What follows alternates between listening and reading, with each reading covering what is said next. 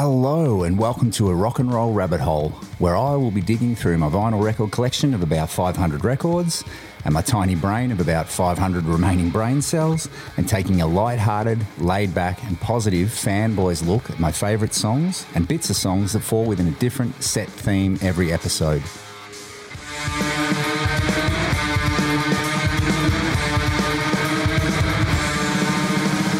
Choosing from any song part that gives me joy as a listener or a slight Norwegian wood as a musician. It won't be a countdown, but I will leave my favourite choice for last. This is just a bit of chilled, unnecessary fun that hopefully inspires someone to buy a record, listen to an old favourite album, support a musician, and check out some of this amazing art that has formed the soundtrack of my life.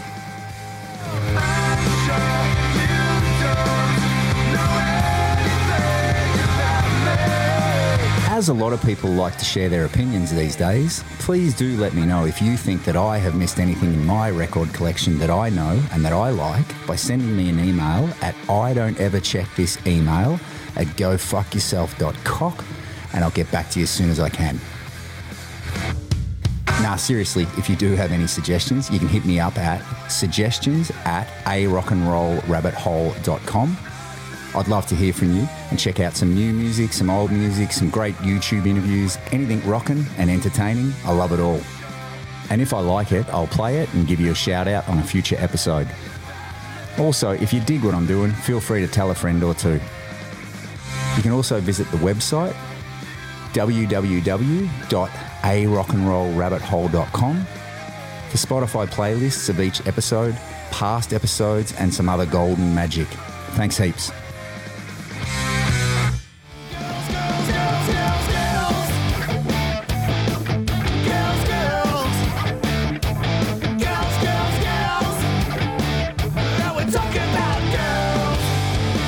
Hey guys, I hope everyone's doing good.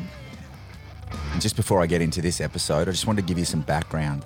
I actually recorded about 20 or so episodes of the podcast before I released episode one on January 1st. And I'm up to about episode 30 as of March 5th, 2021. But I did leave episode 10 open as I wanted to see how it was all tracking. And on re listening back from episode 1 to 20, as I've been releasing them and re editing and, and adding songs and stories, etc., I noticed that the bulk of the magic has been logged from the proverbial cock forest. So episode 10 is mostly about the ladies, with the occasional slip down a penis pothole.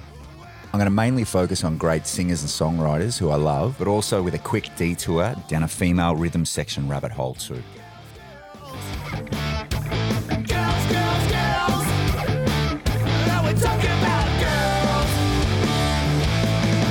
Just a few quick thank yous as well. This week I want to thank Jess Wilson for being a champ. Sir Chris Dash over in San Fran. Thanks, brother. Bass McCartney, Stu Taylor. Couple of drum wankers, Little Dicky Neville and Marco Cascarino. Marco sent the podcast around to about 20 of his mates, so cheers, Marco. Someone left me a iTunes review called Right Sock as a Whole. Thanks, Righty or Holy. And D. Remus, the Chili King from Kanata in Canada. Is that right, Uncle Remus? Have you seen us, Uncle Remus? And Ross Hetherington for leaving a nice review too. Thanks, brother. I do still have some sticker and pick packs for the kind hearted nuggets that do rate and review the podcast. It really does help and it just takes a few seconds. And you can hit me up on Instagram or you can email me through the website and I'll post to you anywhere in the world. Thanks again for everyone who's done that. The rest of you can go. fuck yourself. Oh shit, is that mic still on? And it's hard if it hits on your nose. episode 10 The Ladies. First up, we're going to start with two monsters of the music industry, and here's Stevie Nicks talking about a masterpiece. Dreams was written on one of those nights where there wasn't anything for me to do. So I went down the hall to uh, a studio that was here in the record plant that was Sly Stone's studio. And when I had nothing to do, I could take all my stuff down there. And so I would take a electric piano with me and, um, you know, my crocheting and my journals and my books and my art. And I'd just kind of just stay there, you know, until they needed me.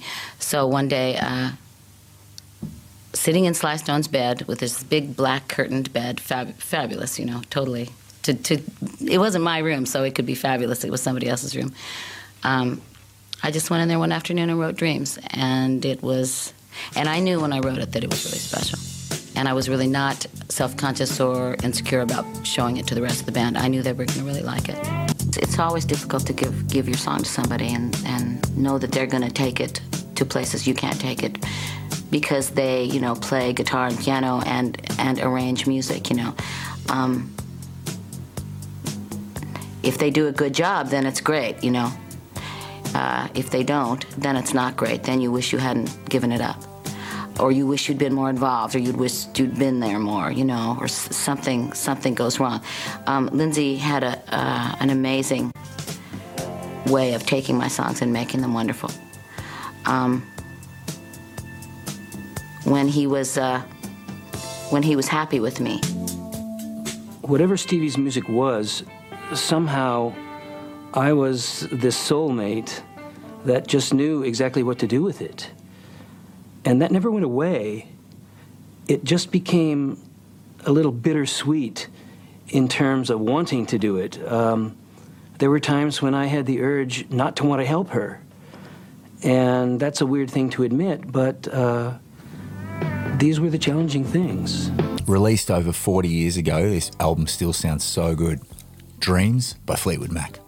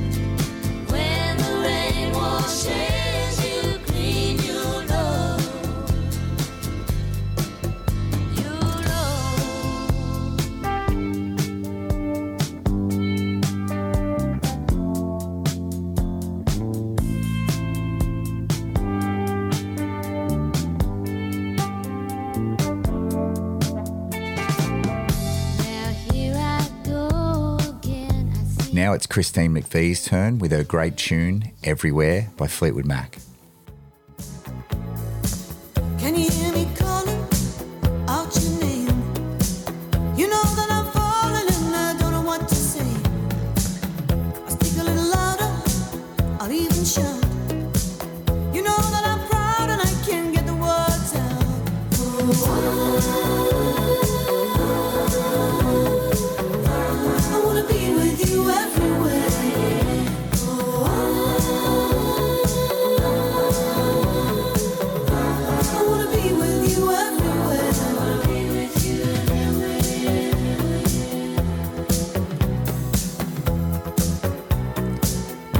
We have an Aussie rock diamond who sadly passed away in 2013. Born in lovely Geelong, this champ wrote some of the best tunes to come out of Australia in the 80s. I'm just guessing here, but I imagine that the music industry in Australia in the 80s would have been a tough landscape for a strong personality like hers, but she was a huge success. Best known for their international hit I Touch Myself, but I'm going to go with their debut single from 1981 some kind of sad lyrics from Chrissy Amphlett, but a great, great song. With an intro that I should have put in episode one's building intros, here's the Divinyls with Boys in Town.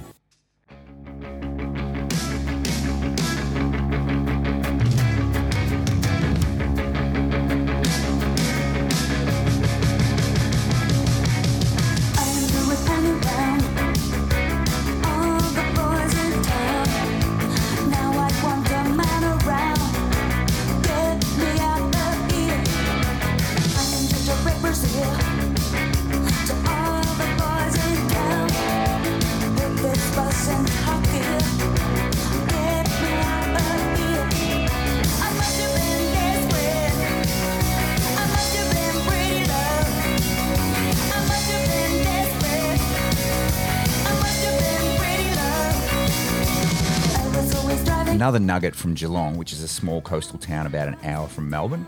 And here's Rel and Adalita from Magic Dirt talking about their song Dirty Jeans. Yeah, it is experimental in its own way, but for us, hmm. Dirty Jeans was absolutely punk rock. Yeah. Like it It's was the most subversive thing we could do. Yeah, and and people reacted really strongly, which was like we didn't even care. Like as in some people reacted negatively to it, like oh they've sold out, they've gone pop. And it's like we just didn't Yeah. give a And- shit. And Yeah, and that says a lot more about them than it does about us.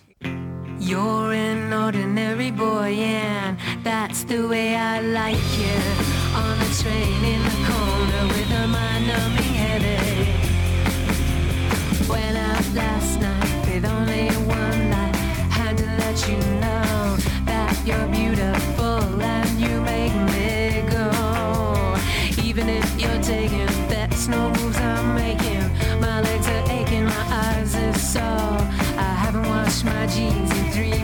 or more. You're an ordinary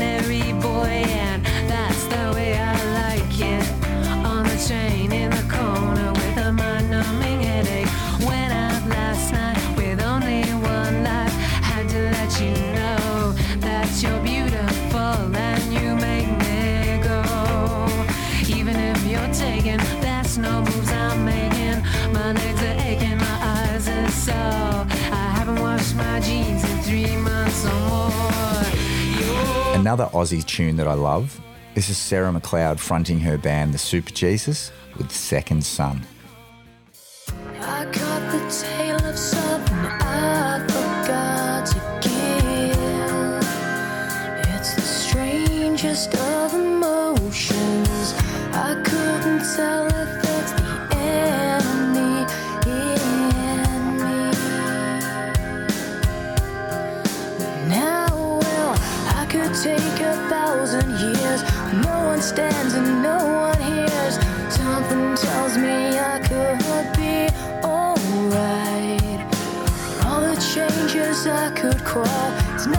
Enough to save it all. Temporary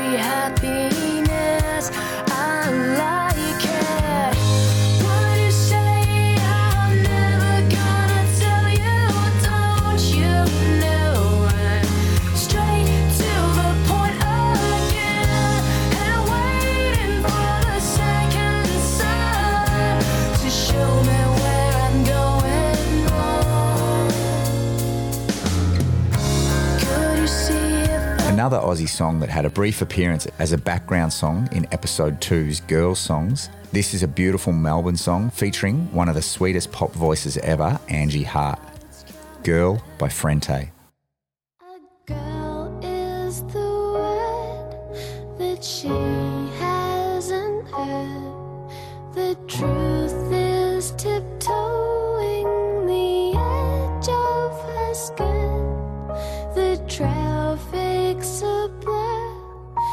streets are river. She's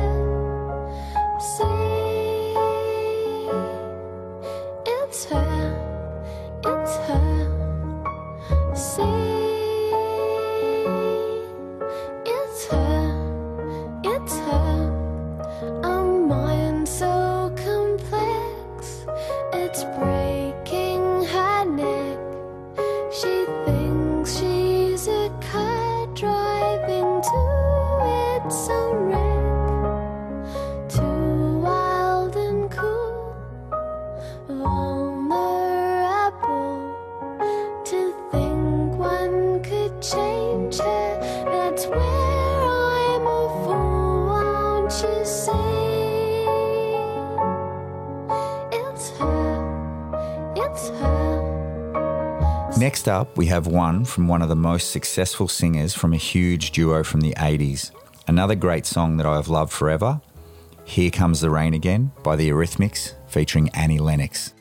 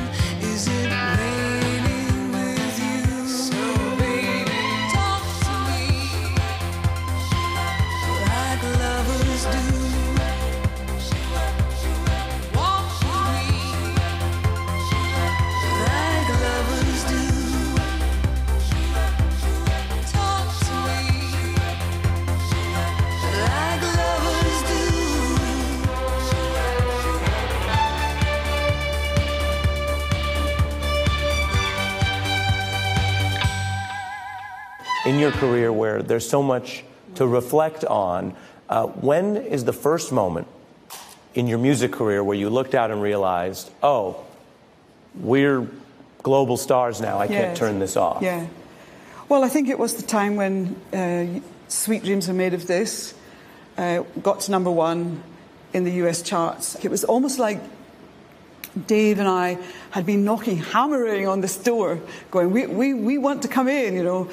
And the doors went, and at, at that time, to be number one in the charts was, it's like having a huge spotlight th- thrust on you. And you're like, whoa, what's going to happen now? And I had that sense of walking down the street and people starting to do double takes and look at you and feeling like, wow, that thing of um, anon- anonymity had gone and was starting to go. So I had this incredible feeling of vulnerability, and then any moment now, some terrible disaster was awaiting me. When you were coming up in Eurythmics, the reaction around the world was, wow, how can she dress like that? Or does that mean she's gay? Or what does that say about gender? And you, you, said, you said at the time you weren't trying to be a gender bender. So, so what were you trying? I wanted to be um, a powerful performer. And I wanted to resonate with people in a certain way. And I definitely, by the time Dave and I formed Eurythmics, I definitely had the sense of who I was and what I wanted to do. And it was in partnership with Dave, who's a man, and the sense of being equals, almost like twins on the stage. Like we were each other's muse, if you like. It was powerful to wear a man's. I mean, I didn't always wear a man's suit. I wore all kinds of costumes. I mean, you know, that was one um, way to perform that made people think and had a very, very strong, powerful image, if you like. Here's another Aussie singer with one of the greatest love songs ever from a movie. Here's what the Bee Gees' Barry Gibbs said about the song. Oh, it's beautiful. The best song in the film, uh, um, to me, and the best song in many years. I have absolutely loved this song since I was a kid. Hopelessly Devoted to You by Olivia Newton John.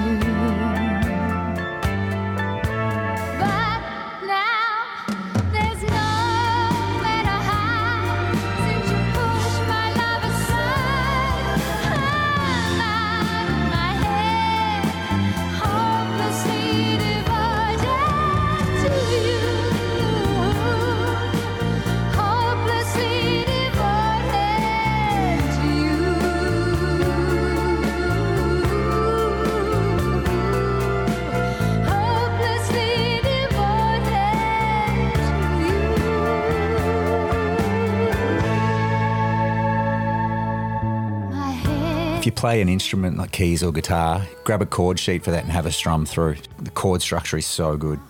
Just a quick side man rabbit hole just to get some of the Gloria estrogen out of my ears. Here's the rival sons Jay and Scott covering the tune. Mine is not the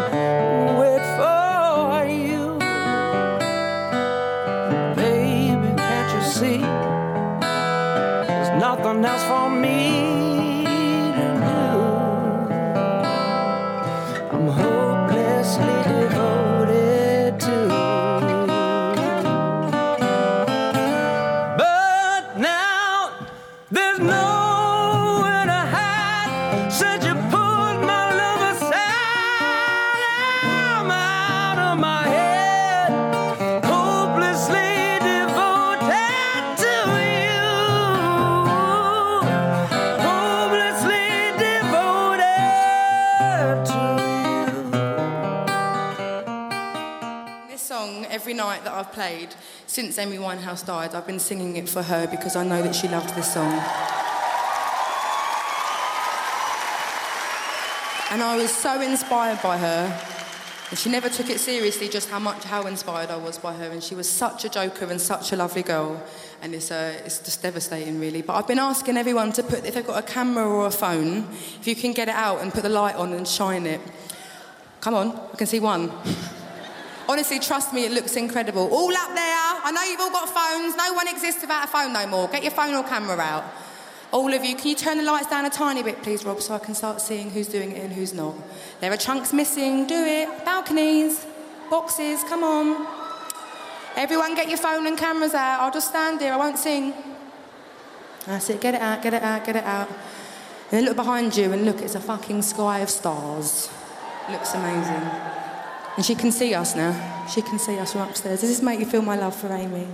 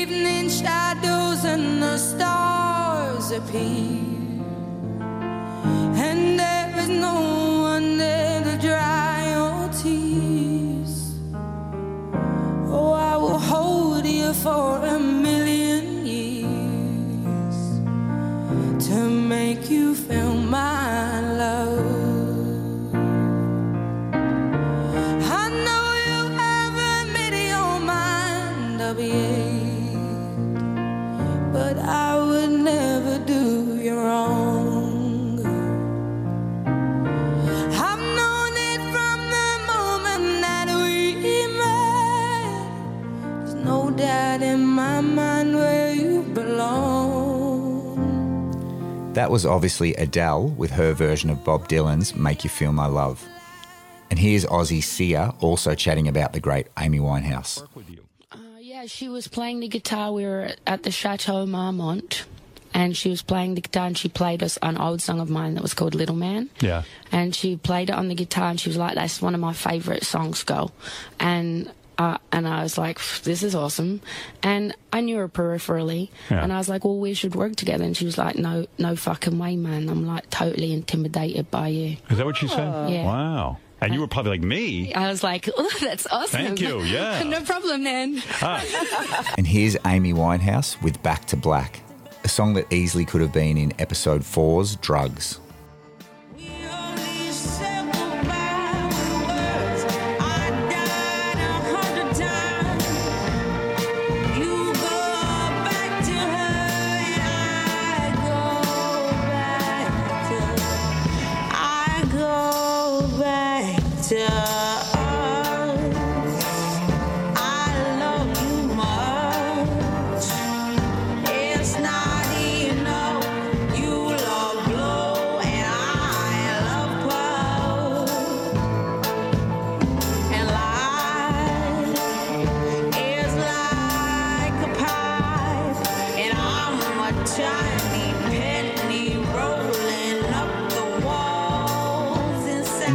Interviewer asking a fucking stupid question to Aretha Franklin.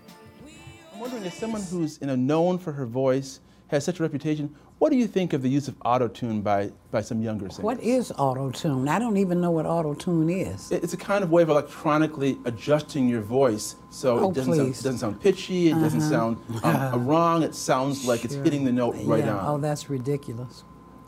That would be ridiculous, right? After 50 years, please. So, Rolling in the Deep by Adele, obviously a terrific young singer, someone who's very contemporary now. Um, uh, tell me your, your thought process in saying, you know what, I'm going to tackle this song. Well, let's see, Rolling in the Deep. I liked it. When I first heard it, I liked it. I saw some of Adele's promo, and a lot of young kids were on the bus. They were singing it, and they were having a really, really wild, good time. Like, rolling in the deep, you know, because they couldn't really sing, but they were just having a, such a good time. I said, you know, I like that melody and I like that song.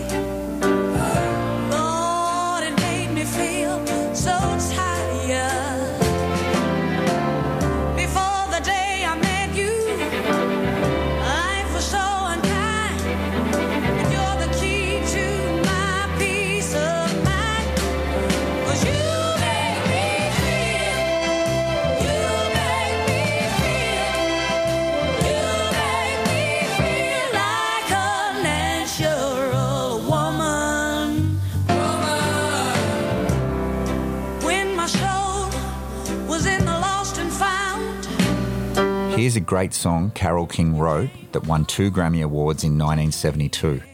One for Songwriter of the Year for Carole, and one for Best Pop Vocal Performance for James Taylor. Both Carole and James released the song in 1971, with Carole King winning four Grammys for her classic Tapestry album. Just a quick You've Got a Friend side rabbit hole. The song was written by Carole as a response to a line from James Taylor's great song, Fire and Rain. Seen lonely times when I could not find a friend. Interestingly, guitarist Danny Kortchmar and Joni Mitchell both appear on both versions of the song. You've Got a Friend by Carole King. when you're down and troubled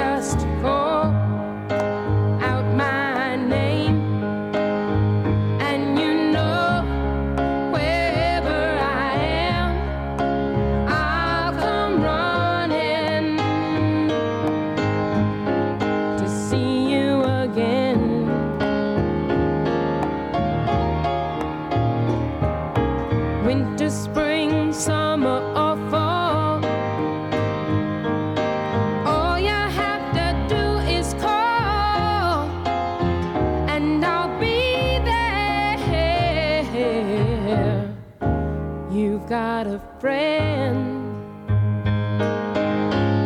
Another quick James Taylor side rabbit hole.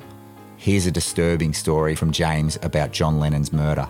On December 7th, 1980, and this is a freaky story, and I don't think a lot of people know about it.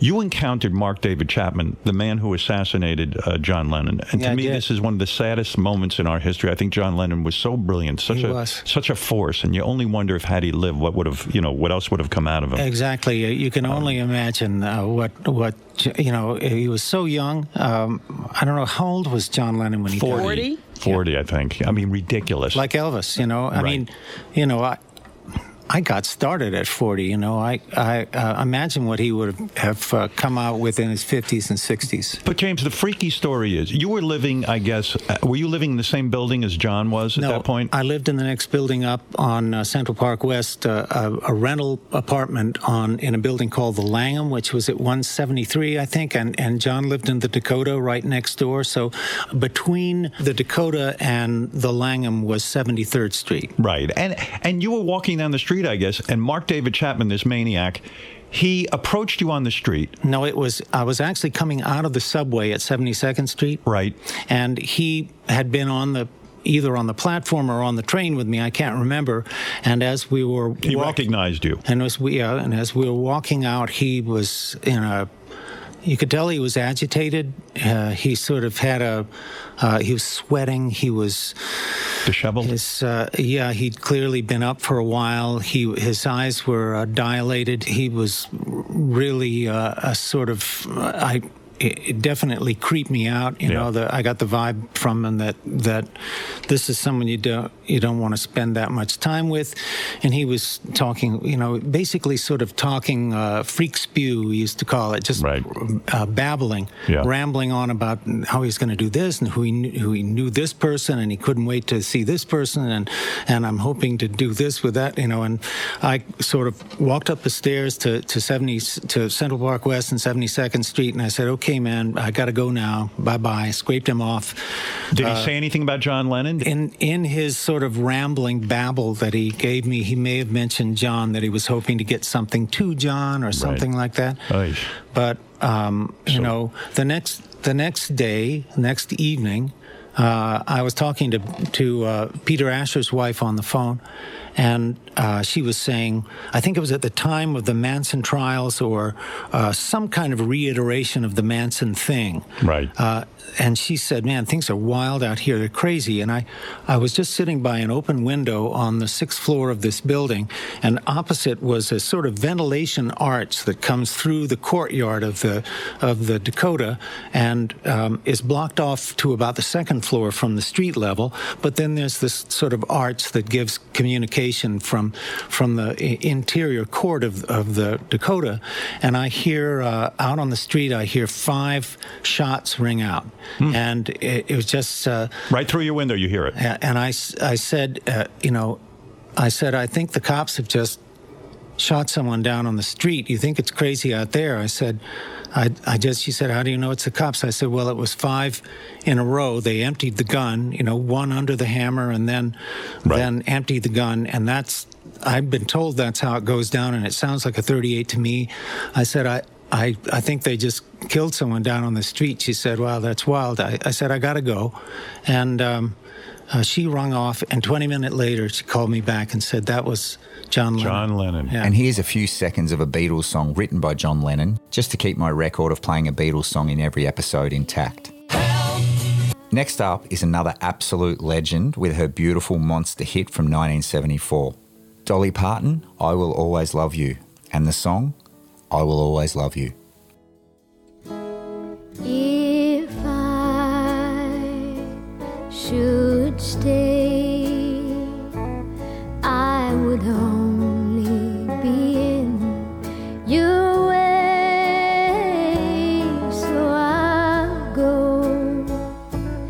but I know I'll think of you each step of the way.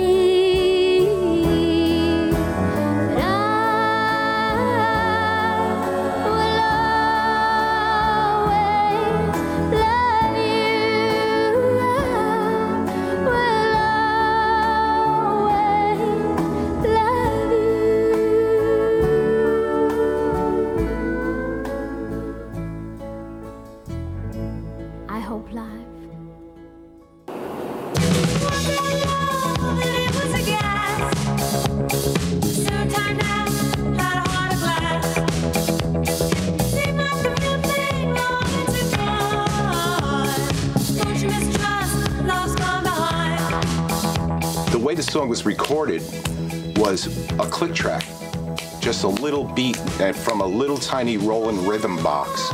We thought we were kind of doing a sort of takeoff on, on Kraftwerk, dance music, experimenting. Heart of Glass was a nightmare to record because it was an idea beyond the technology at the time. My influence, once again, I think, is felt on that record with uh, my sort of homage to the Saturday Night Fever soundtrack.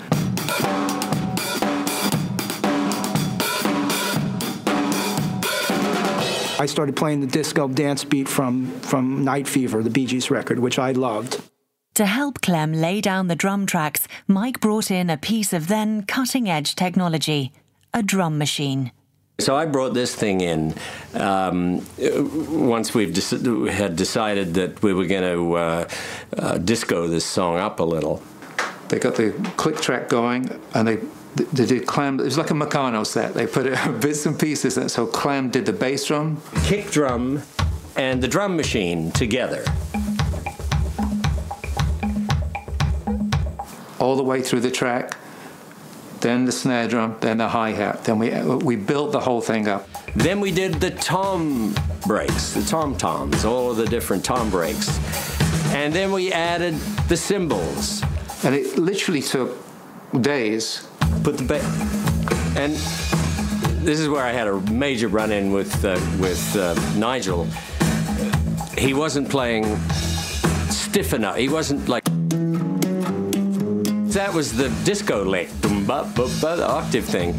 And he said, I have to play that. And I said, Well, you don't have to, but it would be nice if you don't mind. So, so after our run in, he agreed to do it. And suddenly the whole thing was starting to feel good. So then we added some guitars.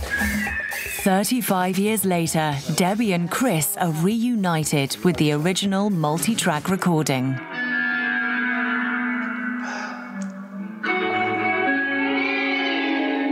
That's the space. This is this is probably I know what that is. That all those weird sounds are the the Roland space echo or chorus echo. I can't remember what it's an old box. Yeah, they're still out there. All those like jungle noises with Chris doing his with his EBow, I guess, and and then.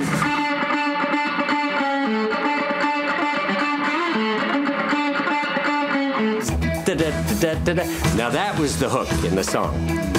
Frank was insanely good on that song. Once they had the drums and guitars in place, Jimmy and Mike then had to make sure the keyboard tracks fit precisely too. We didn't have MIDI in those days.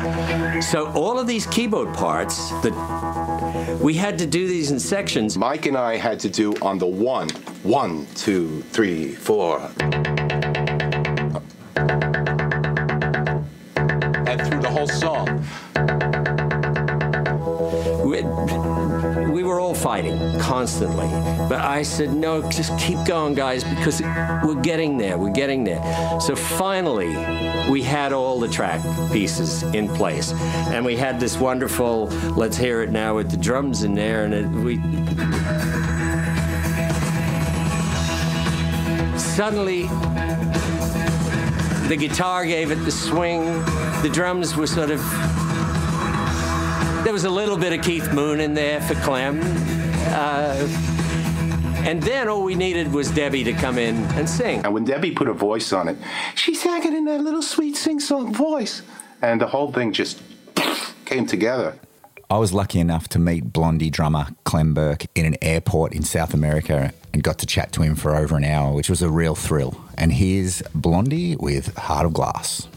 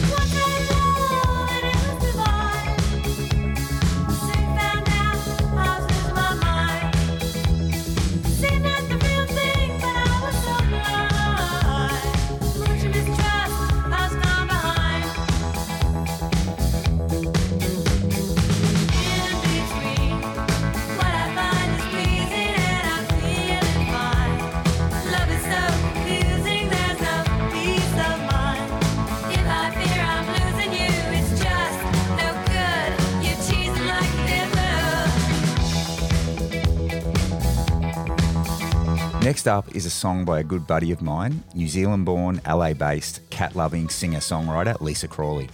Check out the Victims tab on the Rock and Roll Rabbit Hole website for a playlist of nuggets from Lisa. And here's her song, Clear History.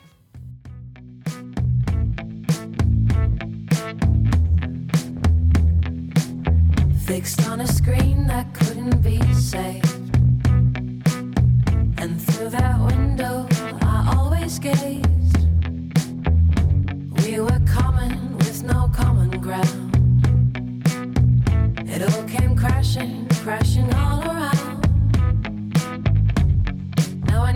Get my breath back. Cause when it's gone, it's gone, and it goes in a flash. I got caught up in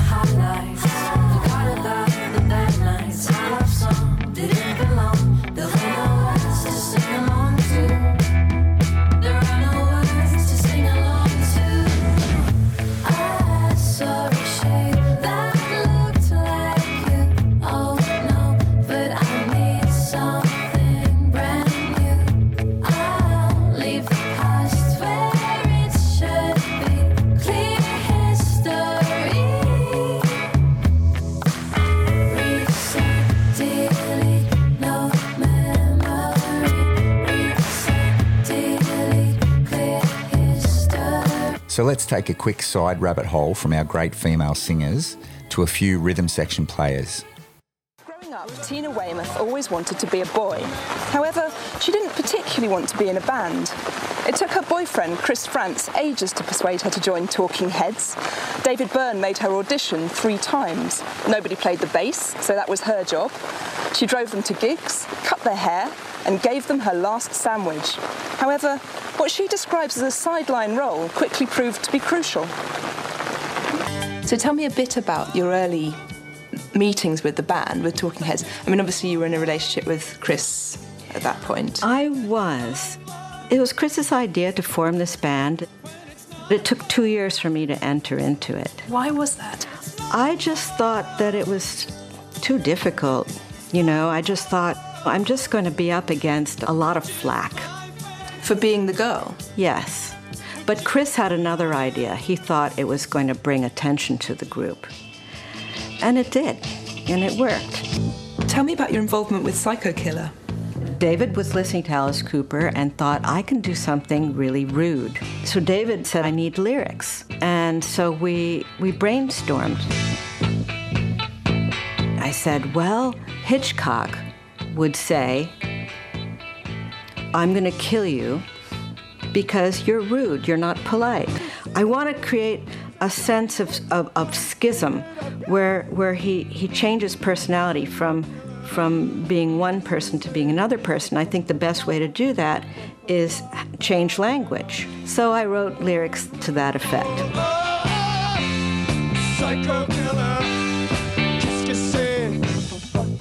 Didn't always get the pronunciation right, but it was an, a good approximation, and, and people kind of got it. Although I noticed today that when people covered the song, they, they copy the mistakes.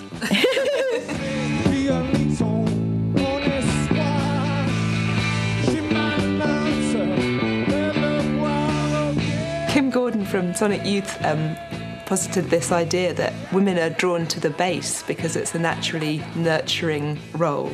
Oh, please. I don't think it has anything to do with gender, and it's one of the reasons I, I don't. I've always eschewed answering feminist questions. It's just such, it's so loaded.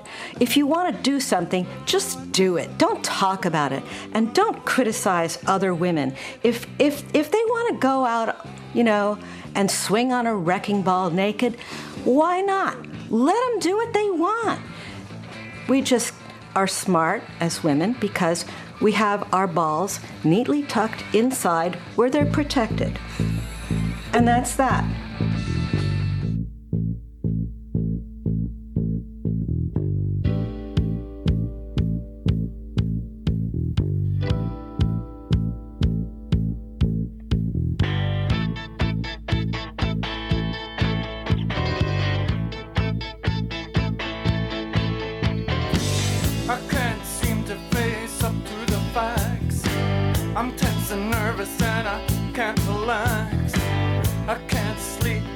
trumpets on fire.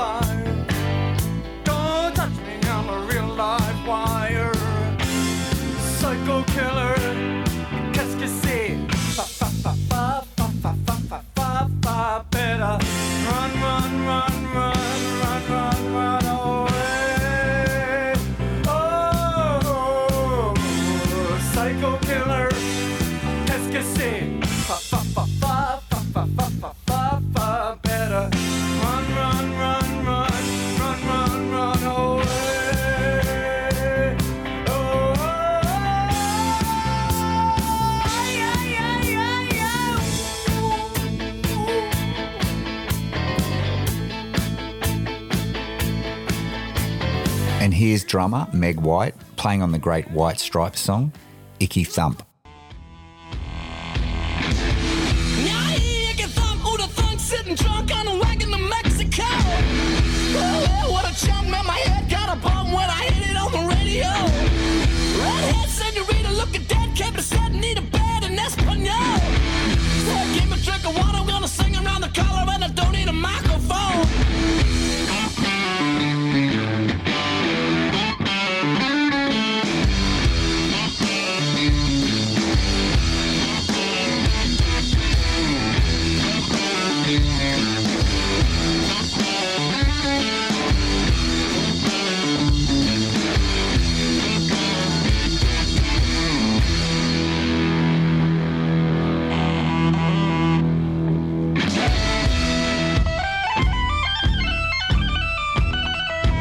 A song that should have been in episode one's building intros featuring D'arcy on bass, Cherub Rock by the Smashing Pumpkins.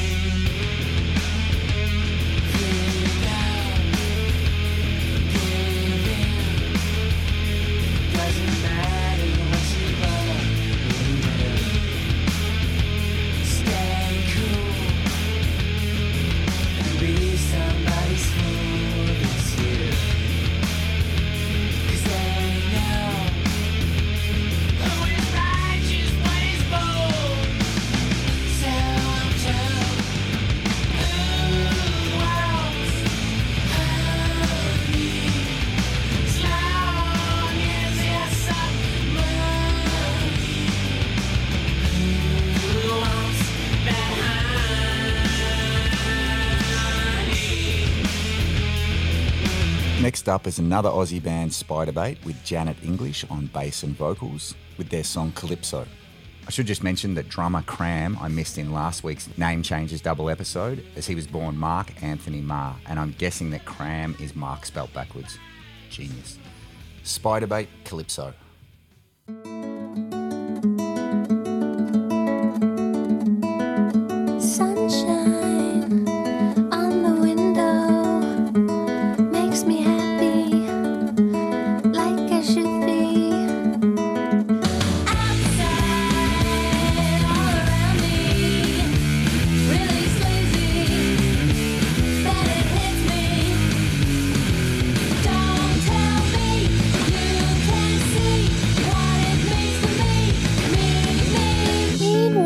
Band Jebediah have a great female best for the song type bass player, Vanessa Thornton. Here's a great bass line of hers in Jebediah's She's Like a Comet.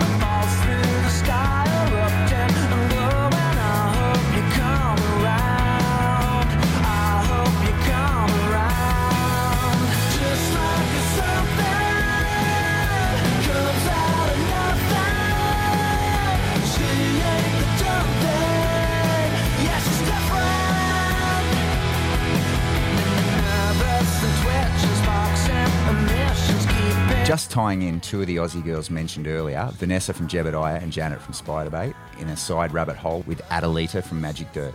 I had a pass to see a concert in Melbourne on Friday just gone, which was the 5th of March 2021, with Jebediah, Spiderbait and Body Jar, which was shuffled to April 8th due to more COVID bullshit.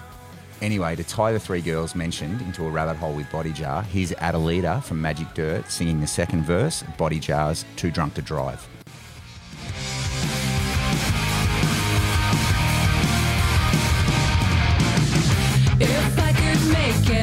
Everything work out right,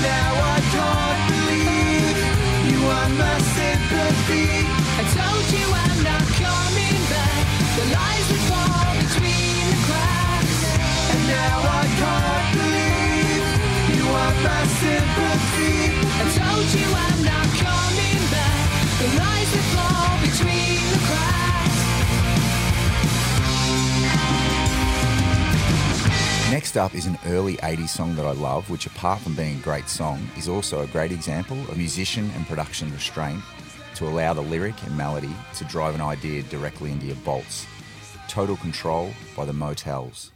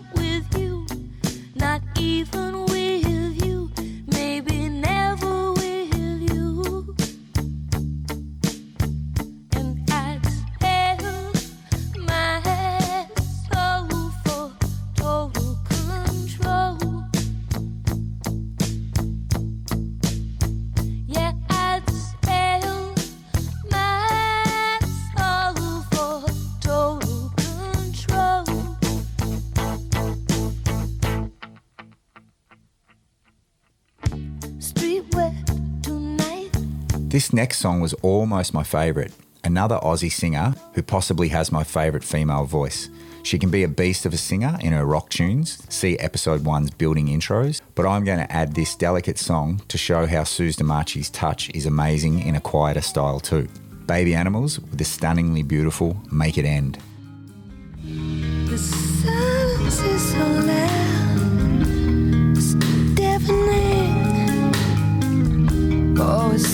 Seems to hang around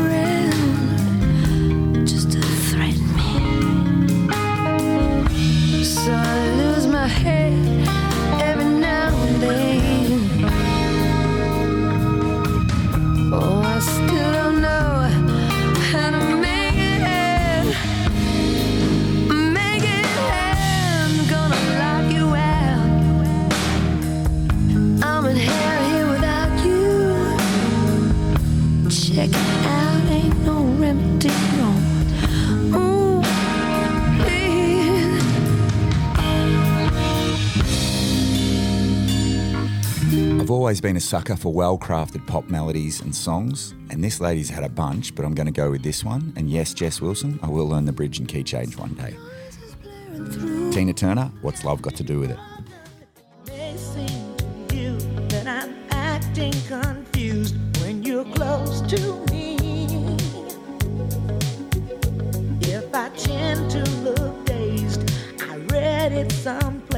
I've got to there's a name for it.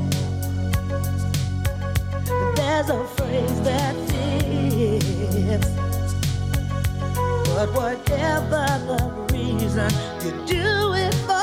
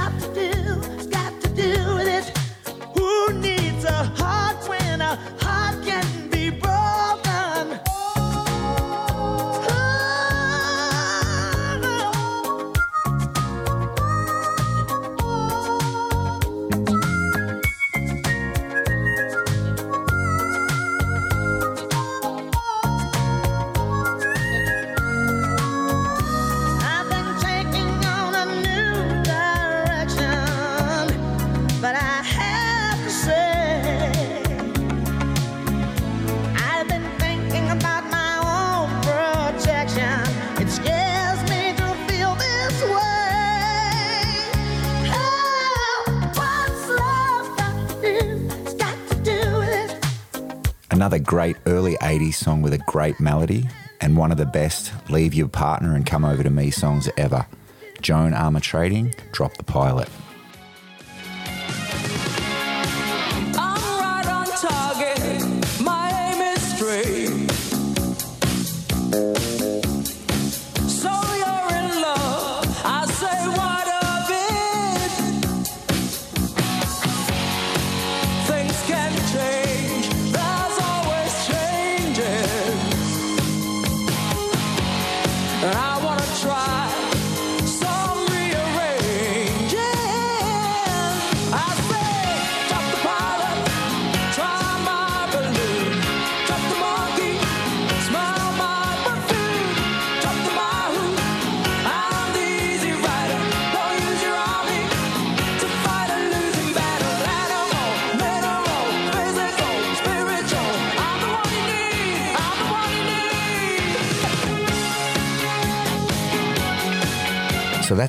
Of the female artist songs before I get to my favourite. But I want to include a funny, crazy, or interesting story in each episode about one of the songs or artists. And today's story is about I Will Always Love You by Dolly Parton. True story. I worked with a man named Porter Wagoner for years. He had the number one syndicated show in country music at that time. And he gave me my first big break. And I had told him when I started I'd, I'd stay for five years because I wanted my own band. I didn't want to just be the girl singer in, you know, in somebody else's band. But as the years went by, the years kept going by, and I kept trying to go, and he didn't want me to go. And we fought a lot. We had one of those love hate relationships and when you work together like that. We were. I don't know if we were so much alike we couldn't get along or so different that we couldn't get along, but either way, I just kept trying to go and he was making it really hard for me. So he wouldn't listen to me, so I went home and wrote the song. I went back the next day and I said, Porter, sit down, I've written something I want you to hear. So I started singing it and he started crying. He said, okay, you can go, but I'm going to produce that damn song. So I said, okay. And he did, and it became one of my best songs because there was a lot of emotion there. Sure. Do you remember the first time you heard Whitney Houston's version of the Oh, I thought I was going to wreck my car. I was actually in the car. I had sent the song to. Uh, to, to Hollywood because they'd wanted a theme song for The Bodyguard.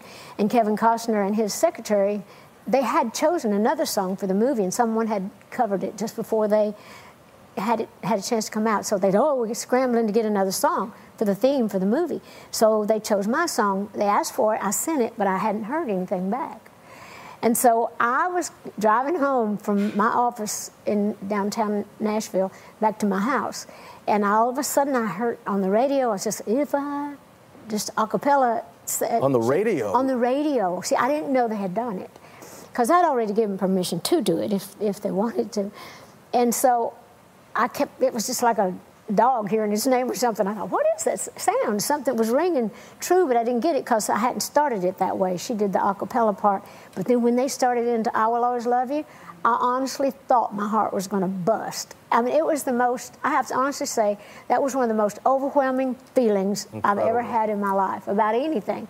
And she did such a great job on I that. have chills listening to the story. to, for example, when you wrote um, I Will Always Love You, and Elvis Presley was going to record it, and suddenly you said, Whoa, no.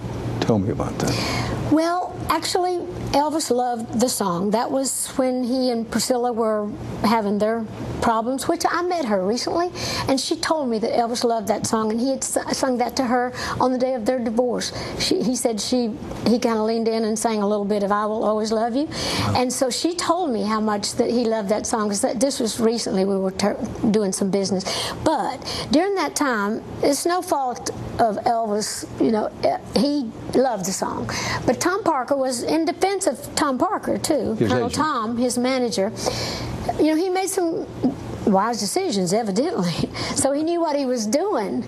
But that was goes back to that other thing because Elvis was ready to record it. I told my friends and people that he was recording it, and they were in town to do the recording. They had invited me down to the session, and Colonel Tom Parker calls me the day before and says, "Now you do know that Elvis is recording your song, and you do know that Elvis don't record anything that he don't publish, or at least get half the publishing on." I said, "Really?" Which is to say, he would have the rights. He would the have the rights, at least half half of the the rights to the publishing of the song. I said, I can't do that.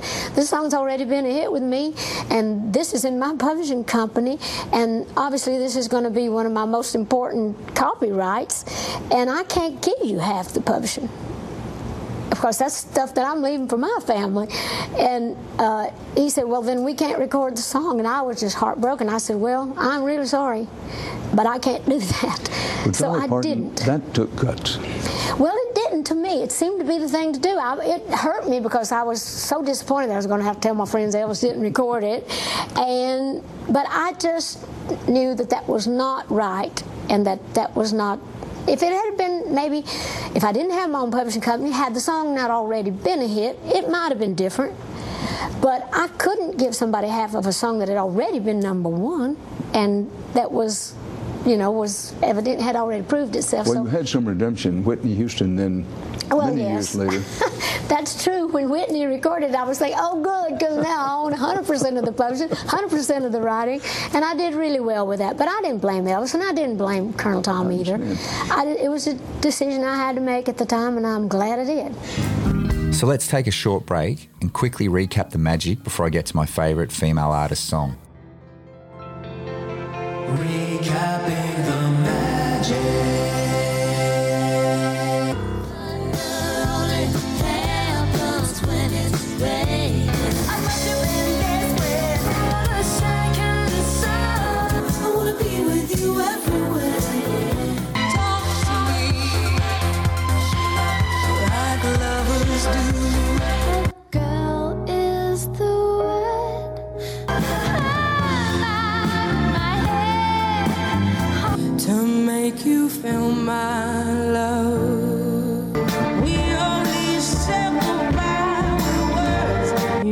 You've got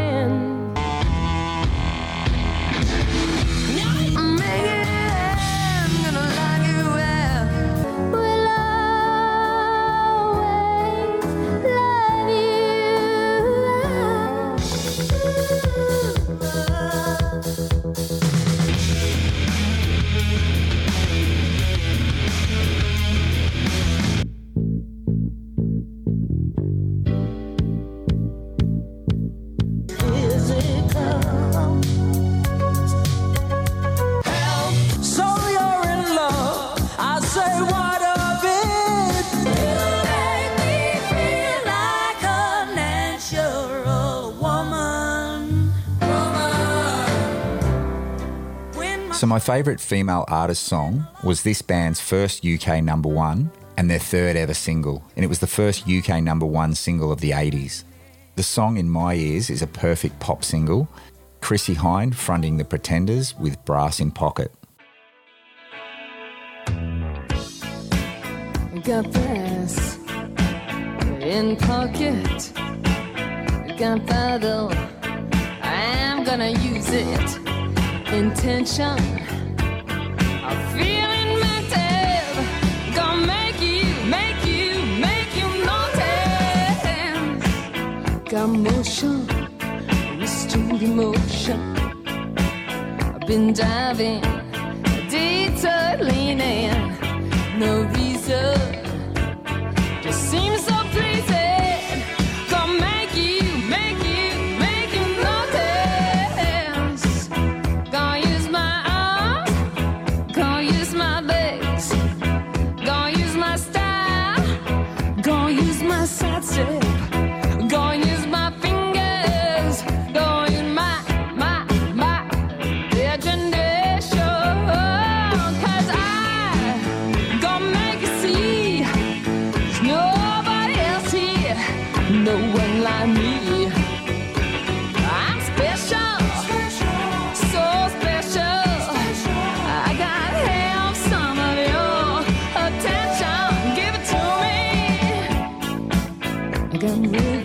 Thanks so much again for listening, and thanks to Rob Dean at Side to Side Studios for the podcast stingers, and Paddy Cummings at Finger Me Audio for tech and web help. And as mentioned at the start of the podcast, if you do think I've missed something or got something wrong, you can send me an email at I can't even read English at gofistyourself.cockgoblin with a K at geocities forward slash poop, and I'll get back to you as soon as I can. Now, seriously, hit me up on Instagram, a rock and roll rabbit hole podcast, or through the website, a rock and roll rabbit hole.com, and I'll get back to you. And please do rate and review the podcast if you're digging it and share it with a friend. And then hit me up on Instagram or through the website, and I'll post you a sticker and guitar pick pack anywhere in the world. Thanks again to everyone who's already done that. I really appreciate it. And thanks for the music chats and suggestions that people have sent through. To end each podcast, I'm going to add, when I can, an example of the week's topics by a lesser known artist. And this week is by a Melbourne act called Little Miller, with some more Geelong nuggetry, with singer, songwriter, and all round special human, Kayla Ashley. An incredibly soulful singer, and this song's lyrics cave my head in with how good they are. I left you out of last week's Name Changes episode, Kayla Swift, but I know your dirty little name changing bullshit secret. Head over to the website and check out the Victims tab, and I have a few Little Miller songs on there too. Thanks again, guys. Little Miller Lessons. See ya.